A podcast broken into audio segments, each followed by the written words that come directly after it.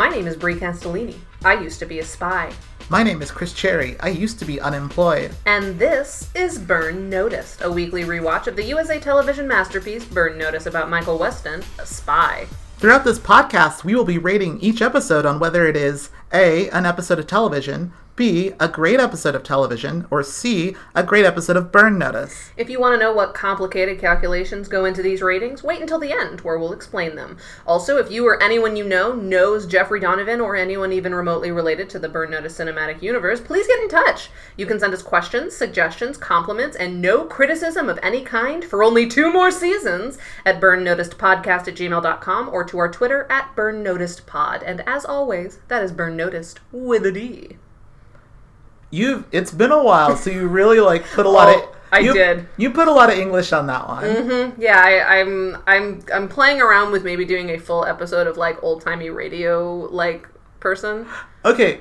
Okay, but that wasn't that though. You did Not like, yeah, it's it's I'm transitioning. Got it. I'm- I mean, I'm transitioning. I Uh, I'm transitioned. actually sorry. I'm appropriating transitioning now for me for podcasting. That's okay, right? It's fine. I'm an ally. Yeah, it's fine. You can do whatever you want. I'll write you a little note that says Brie Castellini can do whatever she wants. Love a person who's technically allowed to give this this this sign off. Oof. Yeah. So we're in the same room again. I, and I'll, I just want to be very clear. Brie Castellini cannot do anything she wants. Right. Because Only she- what my doctor, my trans doctor note will give me. She will abuse that privilege. Mm-hmm. So she is not allowed. I regret nothing. But yeah, we're in the same room. The energy is going to be like this forever for the rest of the podcast, probably. even, I was gonna say, I don't even know if it's gonna be this high for the entirety That's of this episode. Yeah, we're. I'm sure we'll just like we'll Yeah. we'll hit a point and just downhill. I Oh, yeah. imagine somewhere around your episode for Oh, next yeah. week. Oh, we'll yeah, but we'll get to next week. Next week. We'll get to next week. Next week. Uh, it's season six, Burn Daddies. Oh my gosh, we're so close to the end. It's weird. Like we're probably going to be done with this podcast in like a year. Oh yeah, totally. So if there are things that you've been waiting for us to do or discuss or answer, you better reach out because otherwise it's going to be too late and we'll never talk to you again. Yeah, we will never talk to you again. And I also want to be super clear unless all of you give us like a lot of money, we're not doing a white collar podcast. I would love to. I think that would be very funny. I enjoy the process of recording and watching shows. I think it's fun. I enjoy talking to Christine about te- television. I enjoy that as well. I we- don't enjoy thing is- editing so often. and the thing is that like we can still do that. yeah, exactly, but you don't need to consume it. Exactly. Not for free, at least. so, like, you know, jokey joke. If if enough of you are like, start a Patreon, we'll support you. We will consider it. But this is the end of me doing unpaid podcasts. So it's white collar now. Is that the stretch goal? I mean, enough people have mentioned white collar specifically. Interesting. That I think it could happen. We could also used to be do leverage. Yeah, well, uh, like a handful of people said leverage, but like I there's enough leverage podcasts out there that I don't know what our angle is. That's true because leverage is a better show. Exactly. So that's the thing. Is like you kind of have to continue going middle of the road, like USA procedurals. Our niche is things that no one cares about, Yeah, actually, except for a very dedicated fan base of people exactly. Who we love. who we do love very Like deeply. sincerely, like we make fun of the show a lot, and some of Mm-hmm. the people who make the show. Hi, Daddy. daddy, we've Uh, been bad, daddy. But we love people who love Burn Notice that aren't cops. Yes, yes. That important clarification, but yes, we do. We love you all very much. And also, fun fact: uh, all of Castle is now on Hulu, and I started rewatching it Never, last night. never, never. I'm telling you right now, not Castle. Actually, there's a two season show. Have you ever seen Imposters? It's on Netflix right now. No. It's surprisingly extremely fun. So it's basically two separate shows. On one show, it's three dumbasses who try to um, hunt down their um, ex spouse in common who turned out to be a con woman and they all sort of found each other and have to hunt her down. And then the other show is like a sort of con woman drama about the ex-wife of all of theirs Yeah. who like is just doing her next con. So her story is like fairly straightforward and serious and drama-y and then the three dumbasses two guys and a girl like band together and kind of have to learn to be con artists themselves in order to fund their way to finding their ex-wife because obviously she took them for all their money. So like they have no other way to hunt her down other than having to learn how to con themselves and they create this like weird little found family of every of all of them were like swindled by this one woman in you know different ways and like when we see flashbacks she's got you know a wig on one of them she has an accent for and it's Here's the thing. Very fun. You started talking about this, and I was like, I don't give a shit about this dumb show that Brie is talking about. Brie is always talking about dumb shows that are bad. Mm-hmm. it's my thing it's my brand you could exactly. That sounds amazing, it's though. really fun i haven't seen Where the was this? season two Was it on Netflix? Is this a Netflix no, show? no, no, or no. Where was it? Uh, my, it? It's on one of those networks that you're like, oh yeah, that exists. Freeform? no, Freeform, I'll remember. Uh, it was on Bravo. Oh, it was on Bravo. Yeah. Is right. It's like, oh, Bravo.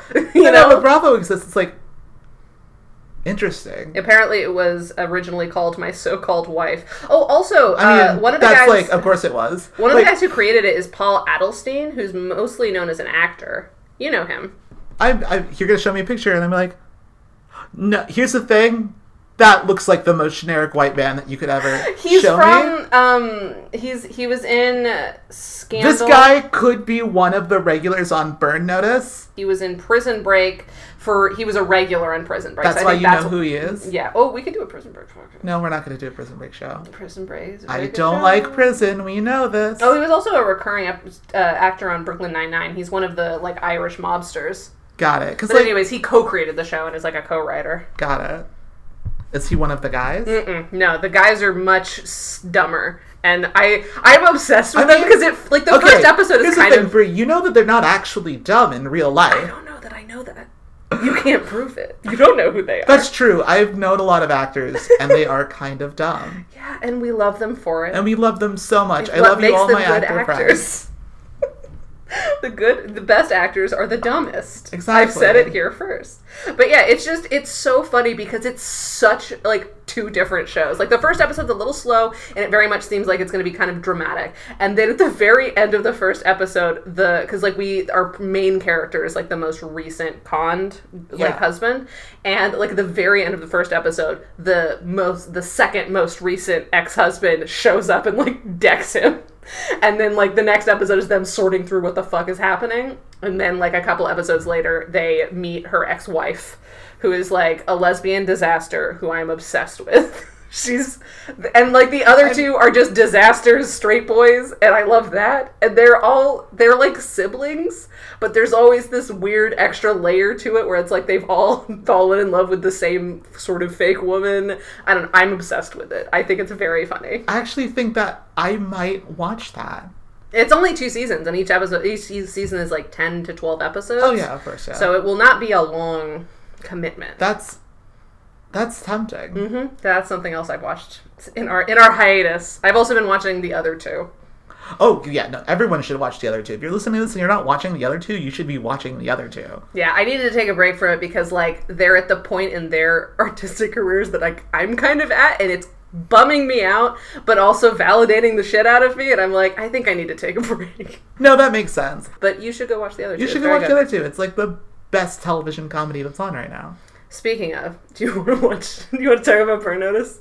Sure, let's talk about Burn Notice. Can I say, like, I sat down to watch this episode of television, and in the past, watching Burn Notice for this podcast has been a bit of a chore. Mm-hmm. And that's not necessarily even a reflection on Burn Notice as a show. Right. Like, anytime you have to consume a piece of media Mm-hmm. for, like, a podcast or something, like, it is a bit of a chore. It can Right. be. Even, like, You resent it just a little bit. for the best, in the best of shows. Yeah. But I sat down to watch this episode of Burn Notice and it started and like the wave of familiarity that hit me. I know. I had that same reaction because, like, I forgot about it and I had, like, a little bit of a day yesterday, and then I was like, "Oh fuck, I have to watch Burn Notice tonight because I have stuff to do in the morning tomorrow. I won't have time to do it before we record." And I was like, "Oh god damn it!" And then you had said like, "Oh, your episode's pretty good." I'm like, oh, "Okay." So I sat down. I'm like, "Yeah, but I still got to do all my notes, and I got to write down who directed the stupid thing, and I, you know, I'm doing my, all my chore stuff." And then yeah, I sit down, and like the first thing that happens is that like not to get into the weeds, but girlfriend is canon, and Jesse's in the opening credits, and I was like, "Good for."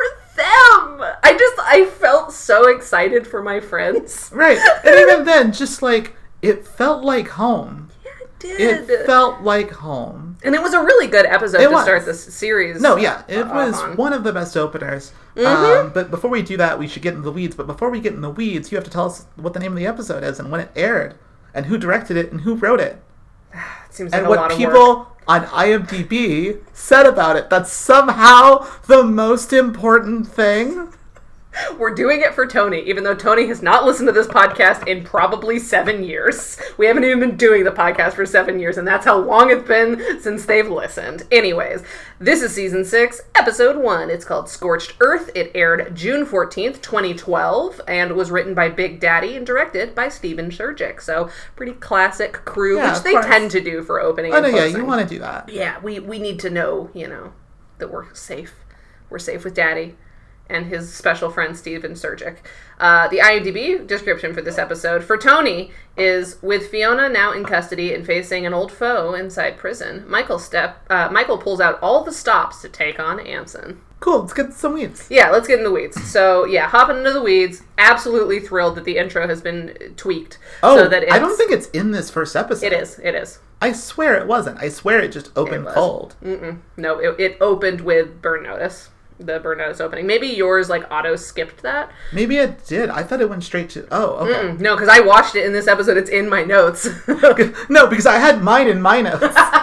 well, in any case, we both took notes on it and we're thrilled. Uh, a trigger happy girlfriend. Should we shoot Exactly. them? Oh, yes, Fee. Uh, and then Jesse is like the spy they found along the way or a down and out spy that you met along the way. Ugh, love that for them. Love that for them. I really love that for them. It's about time. It's Mm-hmm. only been six seasons. Yeah, I I mean, it's technically Well, it's only been been five- five a season and a half of Jesse. So That's there's true. like, I, will I'll count season four as a half season, even though Jesse was obviously prominently in it. But he was like, they could have just written him off at the end of the season, and it would Exactly. have roughly made sense based on what they were doing that season. But he's earned it. he has earned He's it. earned it. Our good boy has earned it. Our good boy has earned it, and I was just, I was so happy for him. But yeah, like basically every person that I see again in this show, I'm just like, oh, it's them, it's you. Like it really is feels like a homecoming. It does. Our brains are broken. Our brains are broken. so, um, speaking of people who are a little bit broken, we start with Fee getting dragged through the FBI and manhandled as they bring her in, you know, checking all of her orifices and whatnot. After that, Michael is rereading her letter very moodily in a car. Uh, Sam tracks him down. Apparently, Michael has been avoiding all of the boys um, because he's so despondent. Uh, Michael then mess- manhandles Sam because apparently it is too unbelievable that Fee overpowered him last season. Because if you'll remember last season, um, Fee was like, wanting to go and Michael was like no no no. And then for whatever reason Michael had handcuffed no Michael handcuffed Fee in in the loft. Yes. so Michael handcuffs Fee and leaves her there because he doesn't want her to turn herself in. And then Sam comes to the loft for whatever reason. And according to last season Fee like overtook him and Sam is now handcuffed in the loft. And then this season Michael's like that couldn't happen. I don't believe it. And I was like first of all, fuck you. I absolutely oh, believe Oh, it. Oh, I 100% believe it. Have you met Fee? Yeah. And have you met Sam? have Yeah. you like ever tried to get in her way for anything? Like, no, Fee is a force of nature, and Sam is at minimum 50. he, like, definitely, like, got his shit together for the movie. Mm-hmm. He's looking a little more fit from the from the movie, but he's still, like, an older man, Mm-hmm. and, like, Fee is, like, Danger. is danger incarnate. She's a she's an XL danger and an XS dress. Is that from something, or you just make it up? I just made it up. I'm really talented. This is why I should be allowed to use transition vis-a-vis podcasting because I'm great at it. Anyways, So Anyways, uh, turns out that Michael's absolutely correct, oh, uh, like half correct. I guess basically it was like Sam. The way that it's extra- explained is that Sam sort of like let her overpower him versus like fighting back as hard as he could.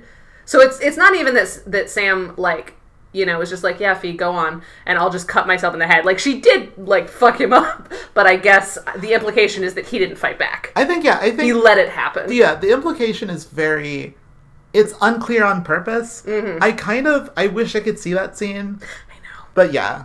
Yeah, so I'm a little annoyed, but uh, Fee, we we get to a place at the end where I'm like, okay, I'm happy with how Fee is being portrayed. Anyway, Sam's like, let her make her own decision.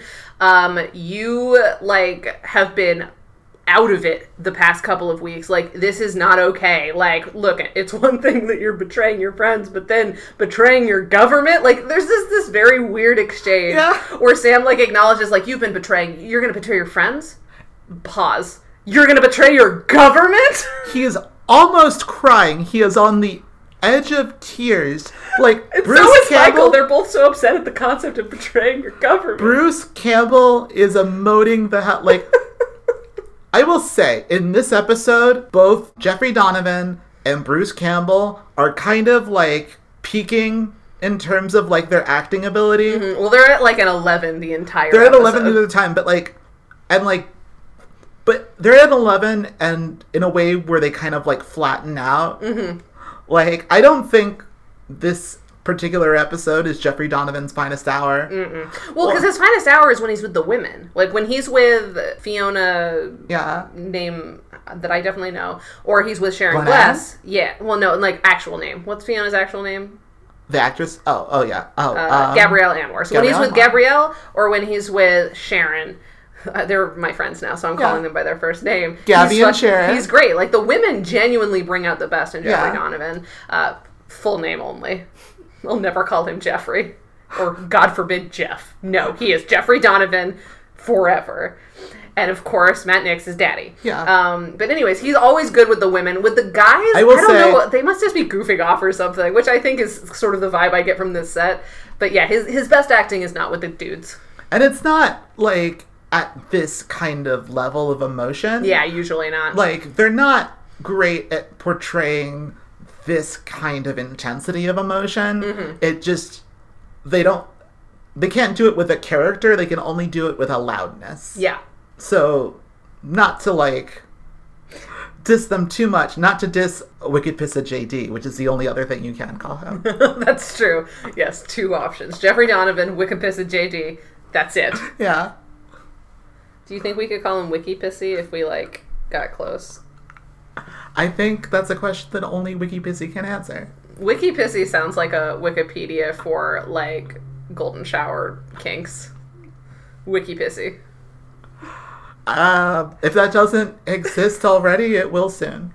You're welcome, internet. But yeah, so they have like it out. They both get very emotional about possibly betraying the government. And then Sam's like, we should go see the CIA at the airport. Remember the airport where Dean Cain's hanging out? They got to go there to meet up with Jesse to maybe like plot out their next move. And so he's like, okay, end of cold open. Post cold open, Michael and Sam are racing to, I guess, the airport for indeterminate additional steps to the plan when Sam gets a call from Jesse with a lead on Anson and Michael just slams on the brakes in the middle of the street with near perfect comedically timed what? Where? And like Sam of course like smacks his head in the dashboard and is like you gotta warn me before you slam on the brakes in the middle of the fucking street Michael Westen. And he's like where's Anson and so then he's like, he's this way. So then they like do a weird illegal U turn and peel off in the other direction. I feel like slamming on the brakes like that is one of those things that like really works in like a cartoon Mm-hmm. but like when you have to do it in real life and the physics of real life like get in play it's so awkward And also, you're in the middle of the fucking street. Pull over. and it's also like it seems like i don't you don't know anything at this point you don't know If you're going in the right direction, or not. exactly you may have been you may have made it harder for yourself. He did it for the drama. and did it. listen, I appreciate this. My boy is hurt. My boy is sad and desperate. My boy needs a little drama in his life. my boy lives for the drama My boy lives for the drama. But it does turn out that it's in the other direction. So they peel off in the other direction with Jesse as man in the van with the CIA computers. Remind me, where was Jesse at the end of last season, and why does he just like get access to the CIA computers even though he fully does not work for the CIA anymore? He's Jesse. Yeah, I just like was he there? Was he at I- the airport? I, I- don't think he was. He was not a part of the team. It was Lauren Stamile, eh, whose name I can never remember in He the actual show. Is he still pretending to be like? Was he doing the thing where he was trying to stop airports? Was that a different Oh episode? no, you're right. Maybe he was. He was like the plant, and then Michael and his new CIA team Yeah. were like the cover. Oh yeah, because like they almost blew up Jesse with a plane because of the Anson trickery. Right. Okay, so Jesse was there and was like an asset, and then they were like, "Sure, you can have the computers, I guess." Yeah, I think it's something like that. Yes, that that part was glazed over, but I was like, all right, Jesse's at the computers, and Lauren Stamile is giving him hell because she's like, this seems like a wild goose chase, even though that's always confusing to me at this, especially season six of a show. Lauren Stamile's been with us for a full season. She knows the fuckery that they're up to, and she knows that they're always right about it, or at the very least, right enough that you got to kind of go with it. Like it, it's too. She's been with us too long for it to be believable for her to be like, this seems like a stretch, guys. I mean, yes, but also I do think that the episode does a pretty good job of making most of her c- complaints logistical. But I feel like they it was like one or two tenors off because it's one thing to be like, "Are you sure this is the guy? Like this is the picture, this is the name." It's like I believe you, but you're giving me nothing to work with. I can't, you know, I can't Yeah. be full vigilante like you guys. And like that's sort of there, but it still comes across as like classic procedural with you know a loose cannon. Like mm, I don't know about this. I mean, I do think it. I think part of it's also like it's her saying that like I can believe you, but also the CIA has to believe you, and I, you've given me nothing. I But have she didn't say that. that's what we're interpreting, and that's mostly what she's saying. But there is enough of just sort of like, you know, industry stooge, I don't know. inflexible, that I'm like, just let her be like, I'm with you. I am. You understand what position this puts me in, right? I feel like there's enough of that there that it didn't bother me. It didn't bother me, but it just like, it tickled me in a way that I didn't appreciate. You don't like being tickled. I don't. Write women better. Anyways, so then Michael steals a very big truck to slow Anson down on the highway because they know like what car he's in and what highway he's on, so they have a pretty good idea, especially since all the like planes have been grounded in Miami because of the big explosion last year, last season that is. They have a pretty good idea where he's headed. So Michael steals a very big truck to like basically um, block up that direction to force Anson to either go somewhere else or be stuck in traffic. And the way he does this is he steals the truck, but then the guy who owns the truck tries to come out and like, hey, what the fuck are you doing? Get out of my car! And Sam's like, no, please. And so him and Sam start to get into it, and then Michael just like shoots a gun in like right next to their heads and is like, stop it! Get in the get out of here! Sam's play here is to charm himself, like charm this guy into letting his truck get stolen. Mm-hmm. It's a wild play. And then Michael Westen's like, I don't have time for this, and he just like shoots near them, and I'm like. Kind of like this version of Michael Westen. Like, even though definitely I don't want to see Jeffrey Donovan at 11 the entire season, I like that he's like, no more nice guy. No, like, no, Yeah. fuck all of you. I'm getting my girl. I will say it works there. It's it's a little hot there. Mm-hmm. It's a little hot. It Give him some stuff. Let let him have the thing. stubble. Let him act like this, and then I'm. That's it. That's all I need. Burnotis. That's what I'm saying is that like that's nuance because like not Nuance. I don't film know. noir nuance. That's nuanced. Um, but like it is like it's not just him shouting. He's not shouting in that moment. He's, Like- he's got that quiet intensity. Yeah, that, like, that's the thing that he's good at. They needed to play that more. Yeah, 100%. I agree. Uh, but anyways, they get the truck and he blows it up on the highway. This will come back later. But he like blows it up in a way that like nobody can get past it. So uh, then we see Fee. Uh, she's in an interrogation room and my other boy, Jason Bly, walks in. I was genuinely delighted to see him because I was not expecting him at all. And then he walks in and I was like, Jason Bly from Bad Breaks? Here's the thing about this moment. I remember Jason Bly. Mm-hmm. I forgot he worked for the. What does he work for? The FBI, the CIA? I think he works for the CIA. I forgot that he was, like, worked another for the government. I kind of assumed that he was just like a random bad guy criminal. I'd forgotten that like it seemed like he had done enough bad stuff that like he wouldn't be working for the government anymore. I don't know why I thought that. yeah, that's a silly thing. But yeah, Betray the government?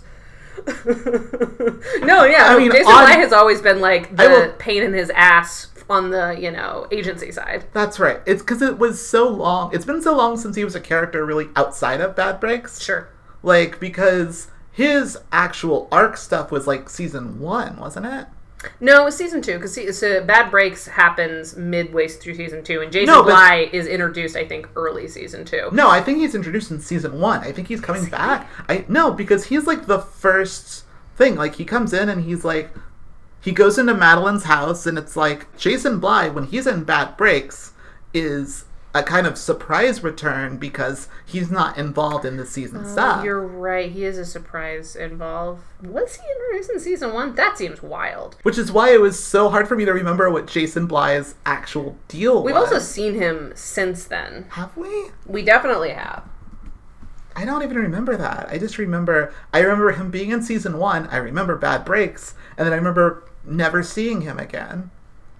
He was in his first episode was unpaid debts in season one, season Yeah, one, of course. episode six, and then season one, episode seven, and then we don't see him, and then he comes back for Bad Breaks, for Bad and Breaks, then and then he's in a couple more episodes. huh, Yeah.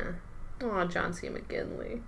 we'll get there. That we'll get there. I just saw his name here, so yeah, okay, fair enough. No, I I mean I have seen Bad Breaks conservatively like thirty times just as its own episode. So Jason Bly is my boy. it's your boy. And like, despite everything that went down with him, I remember. Oh, this is his last season, so he has two more episodes this season, and then he never comes back. no, of course. Um, spoiler alert. But like, Do you think I they kill him? Do you think he dies? I don't know. If he does, it's going to be in like some sort of heroic way. No, Because like the way the thing about Jason Bly is that early on in season one, he was like he was just a heel. He was like, "Fuck you, Michael Westen. You're a bad guy, and I'm going to figure you out." And then Bad Breaks kind of turns him around of like, "Oh, you are a man of honor." Yeah. And you know, I don't always love your process, but like we can we can we can vibe. Um, and so like the fact that he comes in to this fee interrogation like all hot seems very strange. Like what is his angle? He's so like manipulative in this interrogation plot line that we see over the course of the rest of the episode that I'm like what where is this vitriol coming from? Like Michael Westen didn't ruin him. Like at the end of Bad Breaks, he's just like, "Hey, I'm actually not going to blackmail you anymore." You know? Like they were cool. I mean, I think that's just that's how interrogations work. Yeah, It but seems like he's playing the role of the interrogator. But the other thing is, what is his goal in scene? because I couldn't figure that out either. It's like he's trying to It's get her to attach Michael to the situation, but even he acknowledges that it seems like she's trying to protect Michael, which implies that Michael was in some sort of like bad situation. yeah, it is actually. So what it is, is weird. right? It is weird. This was the weirdest part of the episode to me. Um, even though I am delighted to see Jason Bly. Hello, my friend. Um, but yeah, I just it was hard for me to pin down, especially the lengths at which he will eventually go to try and get Fee to confess to something. Yeah, it, the thing that makes it weird is that like it seems like the CIA wants Michael, Mm-hmm. so it seems like they would not want to implicate Michael. right. It seems like they would want to cut Michael out. Maybe he is FBI. I don't know. I don't know exactly. Yeah, I was very unclear because yeah, because she turned herself into the FBI, so I guess maybe the CIA wants Michael. He's a CSS agent. What's a CSS agent?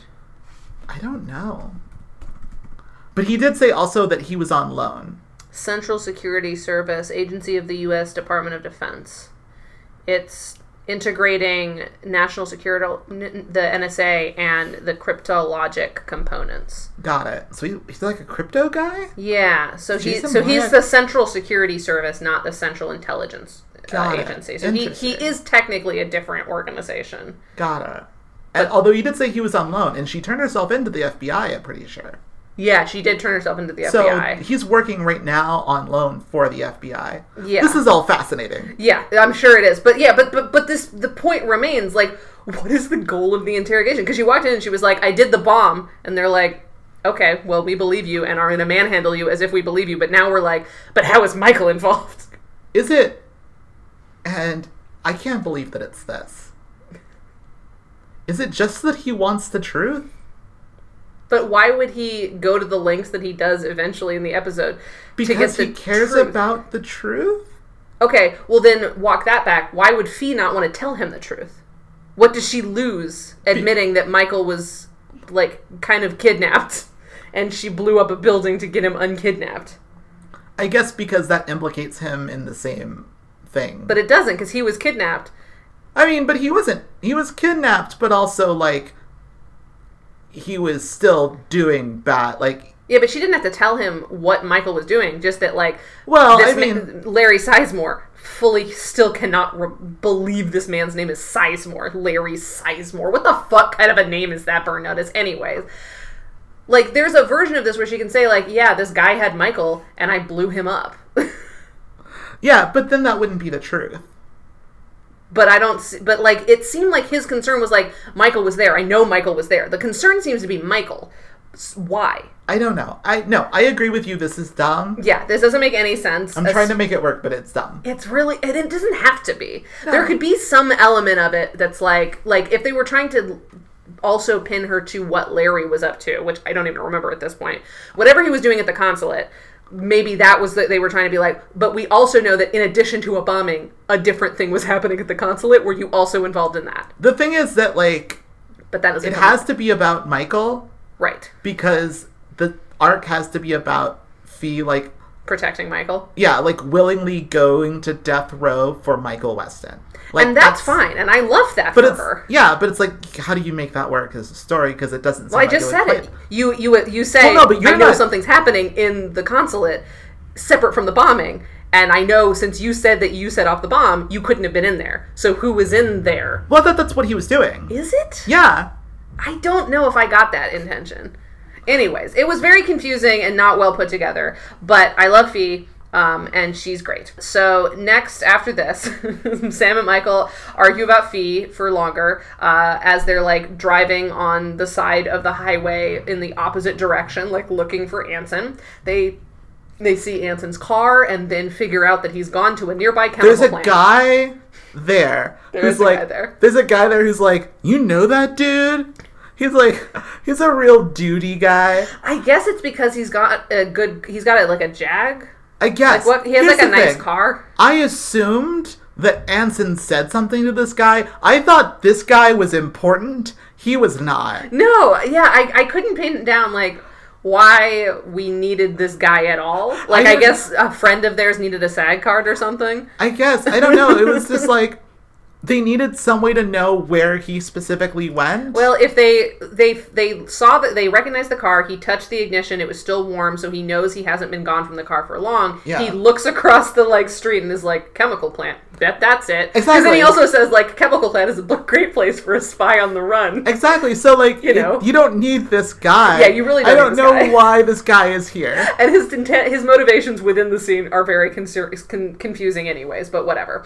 Um, so uh, they they see the chemical plant and they're like, "He's at the chemical plant. We got to go there." But then, as they're heading there, Anson calls and threatens Madeline, which pisses Michael off even more. But Sam's like.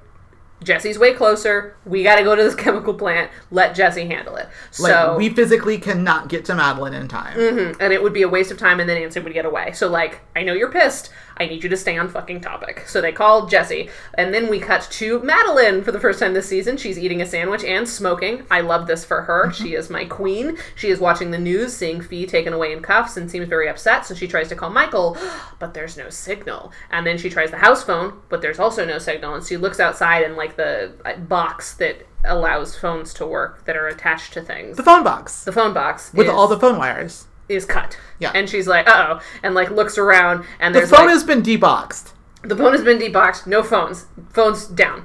Uh, and she looks over and she sees like a big muscly guy in Kevlar like heading towards her house, and she's like, fuck. Uh, so she um, disappears into the back of her house. I'm also confused as to this man's motivations. The way that Anson explains it is Mm-hmm. that he is like a schizophrenic or something. oh, I missed that. No, no, like the idea was that like the way Anson explains it is like I was treating this guy, he has a lot of violent urges. He is like a schizophrenic or something. I pointed him in a direction. Mm-hmm. But the way that he is operating suggests that he was being like Very that- methodical. very not just very methodical, but like is trying to complete a goal. Mm-hmm. That it, he is operating as if he is a soldier with orders. Well, he is because that's who Anson like treats. Anson doesn't just treat like No, randos. no, he doesn't just treat randos, but it's also like there's nothing like sadistic about what he's doing. Yeah, no, It's, that's like, why I wouldn't much have. If you hadn't remembered that, I because I think I must have been taking notes. I would have fully just been like, "Yeah, this is a guy Anson hired." Yeah, exactly. It just seems like the explanation that he gives, which may be, not be true, it may just be like a lie. Yeah, I mean, Anson's kind of desperate, Exactly. Uh, and he's like, "Remember, I'm a psych guy. Exactly, he's I just, do like- brain stuff. yeah, it's just a little bit of color. It's like a sure." Yeah, just just to make him more than a guy. Because Yeah. like, remember, Anson's the supervillain, brainy boy. exactly. He's big. He's brain. Megamind. Yeah. Actually, screw old timey. screw old timey radio voice. You have to talk like that. That's your new voice. His Megamind. Is Megamind. Megamind. He so, is brainy guy. anyways. You can't see, but Bree is doing this thing with Like her jazz hands. hands? She's doing jazz hands. But like jazz hands in jazz hands are supposed to be like this, and I'm doing like this. I'm Once doing again, like Bree is for, on a podcast on an audio medium. this is why we can't be in the same room because I just want to talk to you. like, yeah, she's not just like I'm shaking- clapping in Yeah. uh, American Sign Language. That's what, yeah. That's but like in literally a what I'm way that like matches the rhythm of the things that you're saying. Sure, sure, sure. Make a mind. Yeah.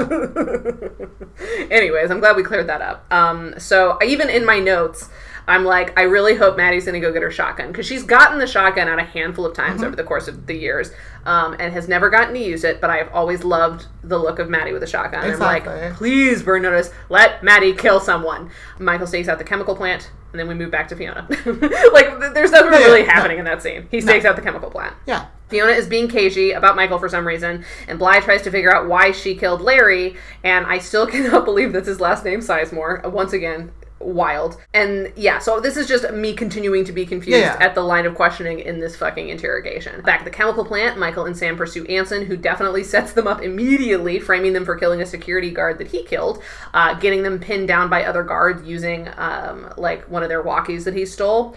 Um, but you know, our guys are good, and they manage to get out of the situation without killing any con- any further guards, and Right. like manage to kind of get them on side. Uh, There's a.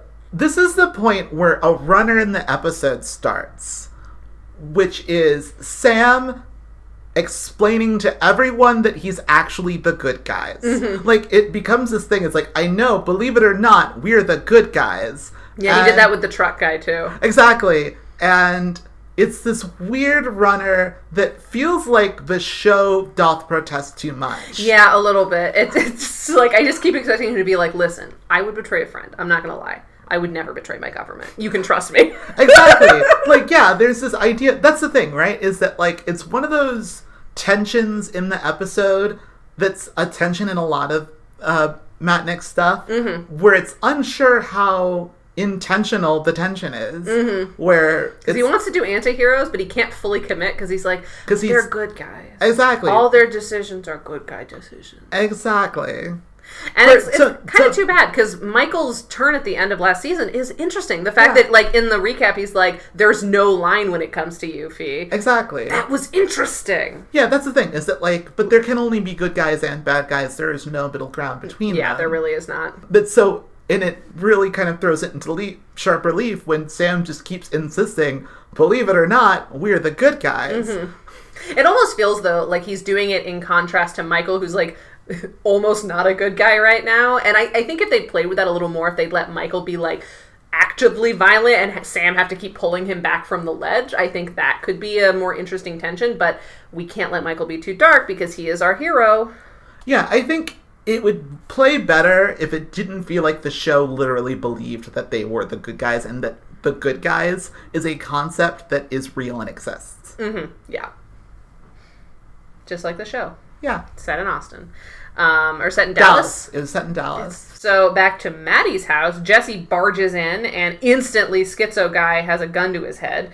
Uh, but right when it seems like it's all over for the spy we picked up along the way, Chekhov's shotgun finally goes off, and Mama Westen comes to the rescue from the attic. So Maddie has apparently hidden in the attic as this like crazy guy that Anson found is sort of wandering the house looking for her, and then Jesse comes in really poorly. Like he's just like, Maddie, are you here? and the guy's like, I have a gun at your head. And then he's like, Where's Michael Westen? Where is Michael Westen? And I'm like, Did you not know you were here for his mom? To be We know where Michael West is. Exactly. This is my thing. It's very unclear what his motivations are. Mm-hmm. I will also say, in Jesse's defense, the the exact words that Jesse were told was Madeline's in trouble. No explanation of like there's a crazed psychopath coming to Maddie's house. No context at all. That's fair. So- Well, I feel like a lot of that exposition has to happen. We, we have to believe that it necessarily happens off camera. I would say that normally, but like I'm pretty sure a phone is hung up. Like I think in a situation like this where things are happening in almost real time, Mm-hmm. it's harder to buy that than in a, like a, A thing where there's a form. lot more. Sure. Yeah. That's fair. All right, I'll give you that. And it just, but yeah, the real confusing part about this soul sequence is like, where's Michael Westen? I guess because Anson maybe was trying to get Michael to go there, and so maybe he's hoping that this guy, in Will kill addition, Michael? and then also just anyone there because he's crazy. yeah, exactly. I, Except he doesn't. I did the Megamind hands again. you did the everybody. Megamind hats again. Uh, but anyways, yes, uh, uh, Madeline has like hidden in her. Do you like, have a crawl strong space. Attachment to Megamind? No, I've only seen it once, and I genuinely could not tell you anything that happened. I feel like there's a generational thing where I think maybe like older Gen Z has more of a connection to Megamind. Gen Z? Did you say Gen Z? I said Gen Z. Oh, okay. I was thinking the other direction. Oh, no, Okay, no, so then God. yes, I'm I'm with you. I was like, wait, why would Gen X care No. about Megamind? What are you X- trying to argue? Gen X doesn't care about Megamind. no. yeah. Okay. Okay. Okay. I would never make such an assertion. Yeah, I definitely think that it's more of a Gen Z thing because 2010, a lot of them would be like 10. 11. Exactly. Yeah. And I am slightly too old for that, but I Mm-hmm. have seen it. I have seen it exactly once. Yeah. Uh, no, I've seen that phenomenon. I have Oh. not actually seen Megamind. Oh, really? Yeah. I remember it being good. Yeah. Don't have really any thoughts beyond that. Oh. Tina Fey's nice in it. It's good for her. Tina Uh, Fey's all right. Yeah, she's fine in it. It's whatever. No, I haven't seen it. I'm just like, that's me passing judgment on Tina Fey. She's fine. Yeah, she's starting to become what her and Amy Poehler both are starting to get Oh, into yeah. that like 90s progressivist kind of Yeah. nonsense. Like they got further than like Joss Whedon and Amy Sherman Palladino, but not by much Not because by they also have the additional toxicity of like being in the comedy scene and the Yeah. comedy scene is fucking Of course. brutal. And also, I think like we're all as a moment culturally reckoning with the insanity of like the early 2000s Mm-hmm. specifically. And and I think they were like very much a product of that time because that's when like Tina Fey was running SNL Mm-hmm. and like that's when Amy Fuller was on SNL. I said Fuller, I Mm-hmm. don't know why. And they're doing Weekend Update, all that stuff. So they're very much of that era where we like hated women. Yeah, and so like they they kind of got away with a lot of stuff because it's like oh finally women are allowed to talk, but it's like well you're both skinny white women and you're Yeah. extremely rich. Exactly. and your p- politics need to fucking evolve as do the way that you treat your colleagues in comedy who are like actively fucking shit up yeah. like fire dave becky amy poehler Uh, meanwhile, Tina Fey wants to eat this cake. yeah anyways Mama Westen to the rescue. She shoots the guy with the shotgun. Everything's fine. I love it. I love it. I love it. Back at the interrogation scene, Bly tries a new tactic, pretending Michael died in the truck explosion, which he shows uh, pictures of to Fi with a fake coroner's report and everything. And like, I started to get nervous, and I was like, "Oh God, is this what ha- ends up like getting Michael caught or something?" Because like Fi can't notice, and I was like, "Please, Matt Nix, let." Fi notice something in the coroner's report, like, oh, I know he has a mole here or something. No, this was the thing. I had the same thought. Like, because the show, the camera lingered on the bit where it had all of Michael's injuries listed. Mm-hmm. And I was kind of thinking, like, this is not a current list of Michael's injuries. That's what I thought. Like, trust me, I know this man's body. Yeah, I just I was really nervous that like this gambit would work and they wouldn't let Fi be Michael's equal because they do that a lot where like Fi is almost his equal, but then she's just a soft little lady. yeah, no, I knew that it wouldn't work. I wasn't sure what the thing was going to be. Mm-hmm. I was I was just I was on edge because I was like I'm liking this episode. There's good energy. It's very actiony, but in a way that like I'm really enjoying. I d- was a little annoyed, not annoyed, but like disappointed that it seemed to work as long as it did. Yeah. I thought that the reveal would be that like she knew it was fake right away Yeah. and was stringing Bly along. I think that would have been what they did if it was Michael. exactly. but but Fi is not the protagonist, blah blah blah, so she has to take a little longer. But spoiler alert, she gets there, and I'm very happy with the way that it happened. And I'm like, oh yeah, that definitely should have been the way that it happened. So good on Yeah. you. Uh, back at the chemical plant, Pierce, uh, aka Lauren Stamile, finally shows up, and they get all of the employees out. But Anson is still inside and hiding. So Michael wants to go kill him, while Sam tries to get him to slow down and plan his attack. And then Michael holds a gun at him, and then Pierce holds a gun at Michael, and she's like, "This is not. You can't hold a gun at Sam. That's not your thing. You are not allowed on this task force. I think that's kind of Get out of another reason why I didn't mind the earlier stuff as much because Michael's clearly very unhinged right now. Sure. So it might be more about like, I believe you guys, but Michael should maybe not be involved. Exactly, and it's like I trust Michael normally. I have never seen Michael Westen behave this way before. Sure. So I don't know if I trust this Michael Westen. Yeah, and that's fair. And she's instantly like, get out of here. And so then Michael like hands the gun to Sam with this very weird smile that made me think like, is he gonna like pretend to be calm and then like freak out and run away? And he does it. But it's like, what is this expression, Jeffrey Donovan? It's Jeffrey Donovan doesn't know what he's doing right now as an actor. It's it's so confusing. He's just like the smile is the smile of someone who's like, okay, I'll calm down. Psych. yeah. But then he does it. He's just like, okay, I'll go look at the the, the it was recordings. really weird. it was so such a weird. weird really weird beat. I I'm I'm happy with everything that comes around it, but the just the directing got weird. Yeah, like And that's a directing problem. I was gonna say, like Stephen problem. Surjik, like what are you telling him? you're doing moment? a really good action episode right now. Mm-hmm. Like props to you for that. Like you needed to rein Jeffrey Donovan in a little bit more. yeah. Give him a consistent motivation and everything. And it's not like you're not a regular director on this show where you have like because like sometimes if it's like a newer director Right. and like they have but, less power. They have less of a rapport. but it's Stephen Surjik. Yeah. Daddy's friend. Daddy's Exactly. special friend Stephen. so, uh, but like, I guess what we're meant to take away from this is that Michael has like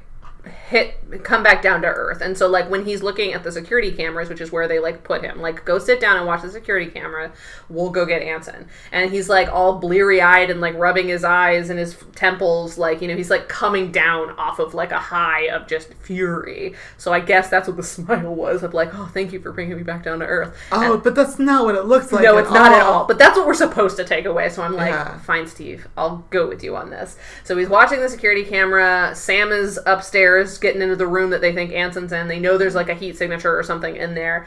Um, and so Michael's watching their back, and then he like notices some barrels or something. And he's like, I gotta go check something out. I don't know. I, bye. Yeah, it's unclear what he noticed. Well, and even in the spy voiceover, it's like sometimes when you're so stressed, you get you you either get hyper aware or hyper paranoid. Yeah. And he's like, "Well, I'm gonna go with it. There's some barrels, guys. I gotta go look." But it's Michael Westen, so of course the barrels lead him to Anson. Exactly. And The barrels are speaking to me. yeah, so he catches up to The barrels Anson. say Anson. they spell out Anson. Anson's here, Michael. We saw. He can smell them through the cameras. Where are the barrels? Where are the barrels, Anson? We saw. Where are the. Anson, we gotta go to Charlie. We gotta go to Candy Mountain, Anson. This episode has an energy. It's a magical Liopleurodon, Anson. Oh God. But anyways, he catches up to Anson. They tussle, but then Anson holds up what he claims is a dead man's switch and is like, "You gotta let me go, Michael. My uh, my boat rescue is here, so fuck you." Anson gets away. That's and and also is like, and I will kill everyone. And he's like, Sam, you gotta get out of there. And Sam's like, What? What are you talking about? And then they like Sam at the same time as Anson's like backing up with his dead man switch. My uh, Sam finally gets into the room with like Lauren Stamile and everyone, and like it's just a dude tied to the pa- like pipes, and they're like, "Oh fuck, we gotta get out of here. He's rigged the place to blow." So like Lauren Stamile and everybody gets out. I don't know why it's just Lauren Stamile now, but they, her and the CIA evacuates, and then of course instantly the place goes up in like a huge explosion, and we're like, "Oh no, is Sam dead?" Yeah. Of course Sam's not dead. they're not Sam's gonna. not dead. They're not gonna kill Sam randomly off camera, rescuing on fucking nobody. But like, No, I mean, I believe that they would have Sam die rescuing a nobody because that's very in character for Sam. But it, it needs to be a But- nobody that we have an emotional attachment to. No, see, I actually I could see them doing that. I could see like Could you? no, I mean not in this way. It would be on camera, but like Like we'd hear his last words. I think like there's a thing going on, like especially like in the like movie, the Sam Axe movie, we're really kind of setting up like Sam as like the hero of the common man. So I could see that. I I'm not saying that that's definitely what they would do, but that's like, the thing is like you have to remember that we're watching Burn Notice. No, Burn. Notice would never let a primary lead character die like this. oh no, they would never let them die like this. I'm just saying that like there's a thing going on that's like not unlike. The suspension of disbelief is not totally out the window for you. I mean, yeah, but I more not. It's not that I thought they were killing Sam off here. I knew they weren't killing Sam off here. What I'm saying is that I could envision a story that's about Sam dying to save a nobody. Yeah, that's fair. But like, yeah, Yeah. it would have it would have had to been constructed very differently. Point being, we were not fooled for a minute, but No, yeah. Michael was, and Michael gets very upset. Uh, but then, of course, Sam slow motion runs out with the captive, so everything's fine. Exactly. Michael calls Maddie to check in. She's a little shook from the shooting. Then Pierce She, reports. they have a moment that's actually kind of nice where she's like, "I killed someone," and Mm-hmm. I like I appreciated them acknowledging that. Yeah, but I kind of wish she gotten bloodthirsty. Like, I like that the emotional human thing is there, and like that's the better decision certainly. But like bloodthirsty Madeline Westen seems very fun to me. Uh, I that's fair. I understand that you feel that way because you are also a bloodthirsty bitch. And I have daddy issues. Uh, I want a mommy with a shotgun. I mean, I mean that's. I mean, yeah. uh, yeah, that's it. That's all that we have to say about that. Um, so basically, he checks in with her. Everything's fine. Pierce reports to the CIA that that, or Pierce tells them like, yeah, we're definitely on Anson. Like, I was skeptical before. This dude just blew up a chemical plant and tried to kill all of us. So like, Yeah. Whoever this dude is, we're after him. But it's not quite enough to get Fi out yet because we just we don't have any answers. We don't have we don't know who this dude is. Like she's like, listen, this is close, and if you catch him, like definitely that will help Fi's case. But right now, status quo is sort of what it is. But you know, we're on your side again at least. And he's Yeah. like, okay. Then Michael very sweetly apologizes to Sam for his behavior, and they're like. Let's go get to work, which is it's like a very boyish moment of like two boys trying to have an emotional moment. And they really can't, but they get close. He's Yeah. like, I'm really sorry. I like I shouldn't have, you know, done everything and Sam's like, It's alright, buddy, let's go get to work. And I'm like, that's all that we needed. Yeah. And I'm I'm happy that he acknowledged that, that his behavior was out of line. Right. Thought it was nice. That's how men do. Exactly. And then in the final scene, Fi and Bly face off one last time, and Fi, the beauty that she is, realizes that the explosion couldn't have happened the way that Bly said it happened, and is like, yeah, absolutely fuck off. Like, first of all, this is not how Michael Westen dies. Like, I know how he's gonna die, and it's gonna be way more exciting. Second of all, your expl- expect uh, thing about the explosion doesn't make sense because of these eight reasons. Listen, he's like, you got that from a picture, and he's like, I'm fucking Fiona Glenanne. Yes, of course I got it from a picture. I know everything about explosions. And I was like, yes, girl, yes! Um, and then Blythe's like, well, I guess you're gonna die for him, so I hope you're happy. And then he leaves. And it's like, Yeah. she is. Because she's great. Uh, And we love her. and we love her. End of episode. And I liked starting and ending the episode with Fi. Yeah. I thought that was a really strong choice. I think that it centers her decision, even when it's obviously in context of protecting Michael. Like, I like that we're centering her. I mean, I don't know if I'd go that far. Visually centering. I mean, they're visually, but I feel like also, I mean, I think definitely the ending more because it's like centering her choice. I do think like, although it's true, I do. Because they I do, do start like, with her. They do start with her, and I do like the way that it's directed, and we're like, that's mm-hmm. true. I was like thinking about the very kind of specifically like gazy, not in a sexual way, but just in like the like in a protective way, where like uh, Michael would be like, no, and like, but yeah, we do have that long take that I actually do really enjoy, and it's like really focusing on how she feels about this moment. Oh, there's that little moment with the kid. Oh yeah, the weird moment where Fi makes eye contact in like the courthouse or whatever with like a young girl. Yeah, I don't know exactly what that was meant to communicate, but it was fine. I think it was like ah, the loss of innocence. I mean, I think it was there was the idea that like Fi is being rendered monstrous. Mm-hmm. But and, and what I also liked about starting and ending with Fi is that like she was given a lot of dignity. That She like was given a lot of dignity. that she kind enjoy of didn't get last season just Yeah. because like they immediately like stuck a bunch of guns in her face and that kind of stuff and it was just like you know Yeah. oh scary monster and like mostly we're focusing on like Michael like freaking out even with her voiceover it was about Michael's reaction in this moment Yeah, and I exactly. like that we started and end on her getting to ha- be That's have true. like a dignified right. process It is. This is feminism, Chris. This is feminism. Do you want to talk Burn about some notice? spy tips? Burn noticed is feminism. Burn notice is feminism. It's all feminism. Feminism all the way down. Burn noticing your bras, folks. So it's interesting because for such an action-packed episode, there uh, were not that many spy tips at all. I think there were like eight, maybe, and it's not gonna get spy tips. There were a lot of really vague ones, and there might even be one of these that you're like, mm, "This isn't good enough." Number three, I'm curious about just because I don't remember the context. So if you remember the context and it's good, maybe we'll allow it. But it's not gonna win, so maybe No. it doesn't matter. Anyway, spy tips. Number one. And and this is a situation where it wins. I don't know if we've I don't know if we've explained, but if there's enough like good episodes, great episodes of Burn Notice at the end of the season, they do win a prize. Mm-hmm. And the prizes, we make them a little graphic. Yeah, we'll make them a little graphic. We'll make them a little start. We'll give them. We'll send them a certificate. if you know the addresses of anyone who worked at Burn Notice, please get please get in touch.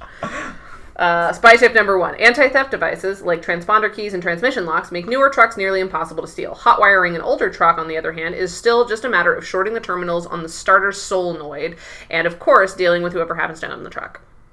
I know a little bit more about hot wiring now than I did before, so sure. Yeah, great, and don't steal a new truck. Yeah. Number two, keeping a large truck stable is basically about keeping your speed low and your turns shallow so the center of gravity doesn't shift further than the vehicle can handle.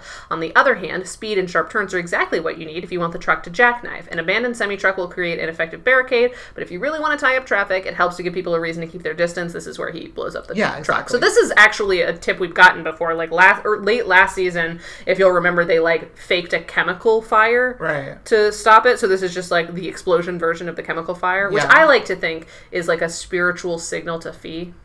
Yeah. You know, he's doing it for her.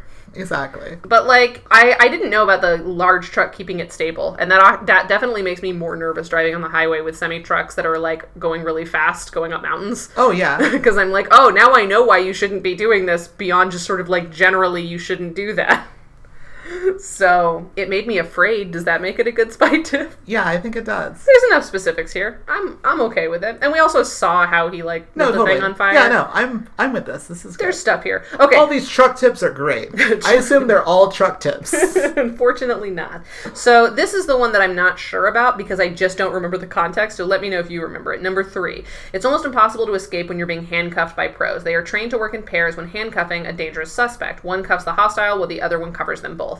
Even if you can avoid getting cuffed, it only buys you a second before you get shot. But sometimes a second is all you need. so this is when they're pinned down by the security guards. Okay. And Oh, and Sam's playing dead. Sam's playing dead. Michael's playing injured, Mm-hmm. and he's like doing the whole thing. Where's my arm? I can't put my arms above my head. I've Mm-hmm. been injured, which is on purpose so that he can do stuff. And it's from that moment. I don't remember. Mostly what happened was Sam just like sh- shows up and is like, "Hello, suckers." well, like yeah, I think what it was was that like yeah, he tried to handcuff him and he just did like a thing. I don't remember. What, Is that enough? I don't know how he got like yeah. I don't know. exactly. I think if they had been more specific about like the tactical advantage of if it's two against two, but like you don't have enough guns, then like have one of you play dead so that you can get in. Like if they had been more specific about the I- positioning, maybe I it would have think helped. the point that they were trying to make was that when you're getting handcuffed, like there's not just one person there. So like the idea being that like even if you get the drop on someone who is handcuffing you, there's like another person there. Mm-hmm. So like you can't just rely on only stopping the handcuff person. Mm-hmm. You have to like also make sure that other person is neutralized. And I think that is what the tip is. Yeah, and I guess it's also helpful if like if two people are holding guns at you, but like they're you know r- good guys, quote unquote, like get yourself into the position where one of them drops their weapon so they start handcuffing you, and that's when you now have the advantage. Maybe, yeah. I'll take it. I'll take the tip. Sure, It's not I mean, gonna it- win anyway. yeah, it's like, it's not gonna win. It's a not- loser, it's not gonna win the certificate, but but it. it is what if we sent fun. it's episode by episode? What if we sent them a certificate for every single great episode of Burn Notice? That would be so condescending. Oh my god. No one be that condescending. There's gonna be a lot of them. It's just it feels so petty. What if we sent it to them on like the anniversary of that episode premiering? Just like every week, like every week or couple of weeks, and so like when they don't, Get See, one? that's that's what I'm thinking. It's fucking brutal. Oh my god, that's amazing. yeah, we have to do that. Oh boy. Um, okay, number. Let's get out of spy tips. Number four: an ultra-wideband frequency scanner is one of the newer devices in the toolkit of the tactical breaching team. It's portable, requires little power, and can see through doors well enough to tell you if they're worth kicking down. I mean, it's a shopping tip, but I like shopping tips. Yeah, a little out of our price range, but Yeah. it's still there. I know it's called an ultra-wideband frequency scanner. And it's a thing that you can do. Yeah. Okay, so rating the episode, there are not four, at least five practical spy tips. There are only four, and they're a week four at that. So sorry. Uh, was there spycraft over violence? I don't know. I don't think there is because like the actual spy tips are fucking steal a car, blow it up, and Yeah. then like bum rush a chemical plant. Yeah, no, I don't think there was any spying in this episode. Nah, it was definitely more of an actiony episode, and like Yeah. it's it's more nuanced than like maybe a typical to- cop show would be. But I don't think it's enough. I think it's don't- mostly just shooting, Yeah, I think it was a lot of shooting. Yeah, and because a lot of the big stuff they relied on like the real CIA to do, but like the CIA was more top like yeah. they were not doing the. Also, the CIA is absolutely not able to do stuff on American soil, right? Am I losing my mind, or is like that's super illegal? I think it's super illegal. I don't. Know And this is now the second in a row like thing that the CIA is doing on American soil. I don't know if they're coordinating with, like, I don't know. That's a very good question. Um, if like there's anyone of our followers who we have not alienated, who knows the answer to this question, Um, you can okay. let us know. Unlike the FBI, it's uh, the CIA is prohibited from collecting information regarding That's U.S. persons. Yeah, yeah. They're not collecting information here. They're like, Um, in theory, they aren't allowed to harm foreign nationals in the United States of America or operate. it is a thing though that like they are 100%. Everyone involved is a citizen. There's Sure. no non-citizens in this situation. Yeah, the, the CIA should not be there. Right. anyway, and they're also like not even really acting like the CIA. It's just like Yeah, they're just it's. CIA. Yeah, it's just shorthand for cops, but special. Exactly, which is weird because that's what, normally what the FBI is. Right, but we don't work with the FBI. We work with the CIA, so we're just like, eh, it's fine. But yeah, so no, not spycraft over violence. That's so, true. That is a thing that like I feel like we have not really sat down and like interrogated and like engaged with enough is that this is a spy show Mm-hmm. that thinks that spies are cops. Well, that's Nix. I know, but it's That's sort like of kind of the Matt Nix thing. no, but it's sort of interesting that there's What like if doctors were cops? exactly what if, what if rich guys were cops? exactly What if spies were cops? uh, What if dogs were if cops? dogs for cops? Which is kind of why I liked The Gifted because it wasn't that. Mm-hmm. There was like, unless it gets that way later, because again I Yeah, I watched those two episodes. yeah, neither of us watched like, long enough. But like, at no point were was anyone cops. Like there were cops in the episode, but like Kobe Bell was a cop. Kobe Bell was a cop, but like he wasn't like yeah, he wasn't a good guy. He was like yeah. It was the one time that they were like definitely not acting as cops. It was interesting. Uh, It's kind of a bummer that his whole television repertoire. It's like there's only one non-cop episode, and it's a fucking Marvel show. exactly. Anyways, um, so that's already this is already not a great episode of Burn Notice, which is too bad because I had a really good time watching this. Oh, Um, totally. There was not an alias, returning or otherwise. No. Um, all right, let's talk about supporting characters. Did Fi get to blow something up or be a protagonist? I think because we started and ended with her, and because her explosives expertise was like a linchpin of the episode. I would not go that far. really? Yeah. Like for her plot and the fact that it starts and ends with her, like that's a fairly important beat. Yeah, but like And the beat is resolved because she's good at explosions. that's actually yeah. You know what? Okay, fine. I'll, I'll It's kind of like the the weird middle ground between those two. It's yeah. I mean, she's not the protagonist. I like. She is not in this episode very much. no. Like But she is like the framing device for the episode. a little bit. I. I don't know if I would go that far. Like she is, in the literal sense, she is the first and last things that we see. Mhm, She's the bookend. She is bookending. I do think there's a difference between bookending and a framing device. That's fair because yeah, the, the stuff that she says in like her scene doesn't like naturally follow to exactly. the next. She is not framing the story. right. She's just literally framing the episode and Like yeah, she is bookending. I Yeah. think that's that. I feel like is the more accurate thing to say. But it's more than a lot of episodes that she gets to do. But also, It's like, more about her, and it's about she gets her. more to do in episode in other episodes where we have not given them this. I feel like. I mean, how much do you want to? Yes or no? Here's the thing: I don't well? think I don't think she got to be a protagonist in this episode. I don't think either. I think, but I can be convinced that her knowledge of explosions counts. At Okay, then Yeah. let's do it. Let's count it. let's count it. Does Sam get to be pre- peak Bruce Campbell, You know, I'd kind of argue that he does. but not in the fun way we're used to. I mean, and that's part of just the way that Sam's He's a- character has changed over time. He's a good old boy. But also, like, to me, there is something peak Sam, at least, about Insisting that they're the good guys as they continue to point guns at other people. and s- specifically trying to charm a guy out of like not like caring that they stole his truck. Yeah, that's, fair. That's a very Sam move, Yeah, and I, you know what, I like that. but is that peak Bruce Campbell or is that peak Sam Axe? I think we need. That's one of those things where like over time, like the show is different now, and we have to evolve with the show. Okay, fine. So at Like- least two supporting characters are used well already. Uh, Jesse, is he a distinct addition rather than a redundancy? I don't feel like Jesse. We didn't get it. Yeah. yeah, we and we didn't get Jesse's sort of particular brand of how he does spy work. So Exactly. now, uh, does Maddie get a genuine emotional moment with another character, or get to do the case of the week? Well, she does shoot a guy, which I loved, Yeah. I had an emotional moment with Michael about like I shot a guy. She shot a guy. I was getting there. This is, not the Turner and Hooch. Oh God, I shot a guy. We're talking about Die Hard.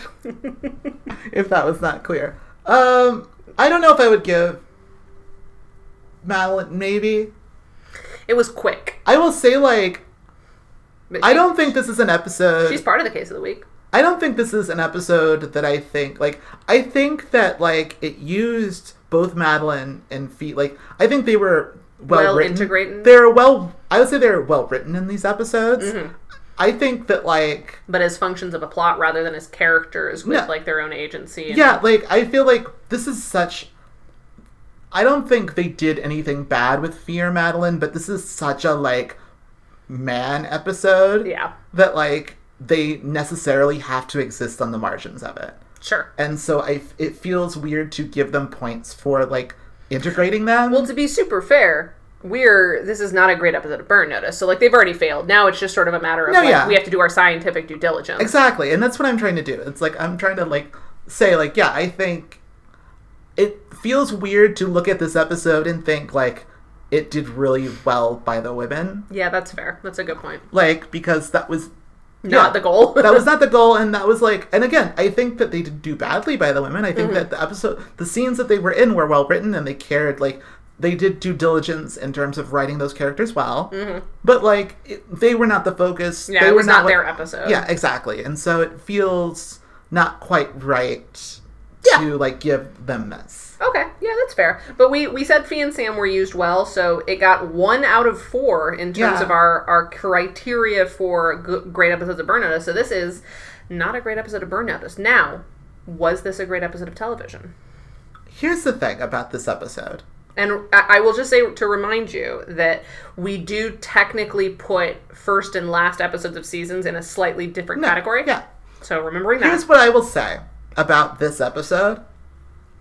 In the bit at the end, like when they were blowing up Sam Mm-hmm. and like Anson was getting away, I was fully engaged. I was like almost audibly, I think I'm, I don't know if I was audibly, but almost audibly shouting at the screen, kill Anson, kill Mm-hmm. Anson.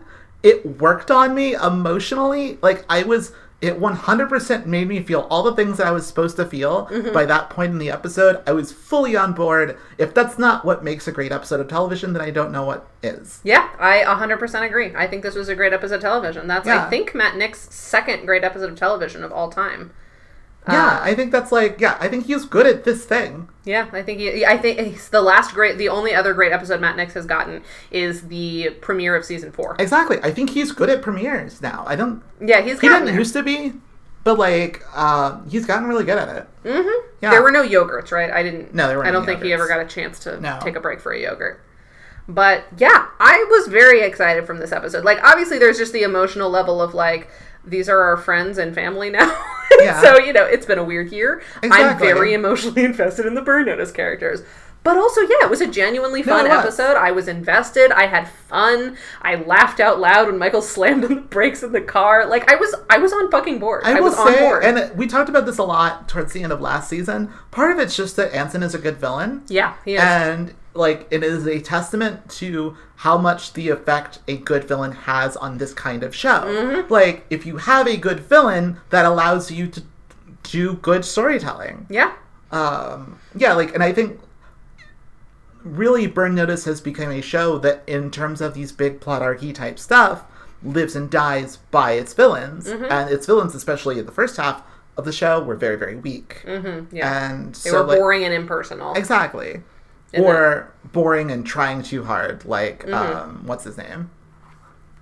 Victor, Or or like what was um, you gotta be more Garrett. specific. what's Dillahunt. Garrett Dill- Garrett Dillahunt? What was his character's name? Oh, um, The Joker. yeah, the Joker. When Garrett Dillahunt was the Joker.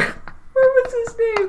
It's Escher, Simon Escher. Simon Escher. I knew Oh Escher. my god! It's his name because of course his name was Simon Escher because he was the because he was all like Trixie and mm-hmm. like. he was not. Simon Escher. Oh my god. I mean, here's the thing. We talked about this at the time, but it's been so long that I'd forgotten. Anyway, this has been Burn Notice. We're back. We're back, bitches. Thanks again to Vincent E.L. for our theme music. You can find more of Vince's music at vincentel.bandcamp.com. And until next week, bye, bitches. We're back. We're back.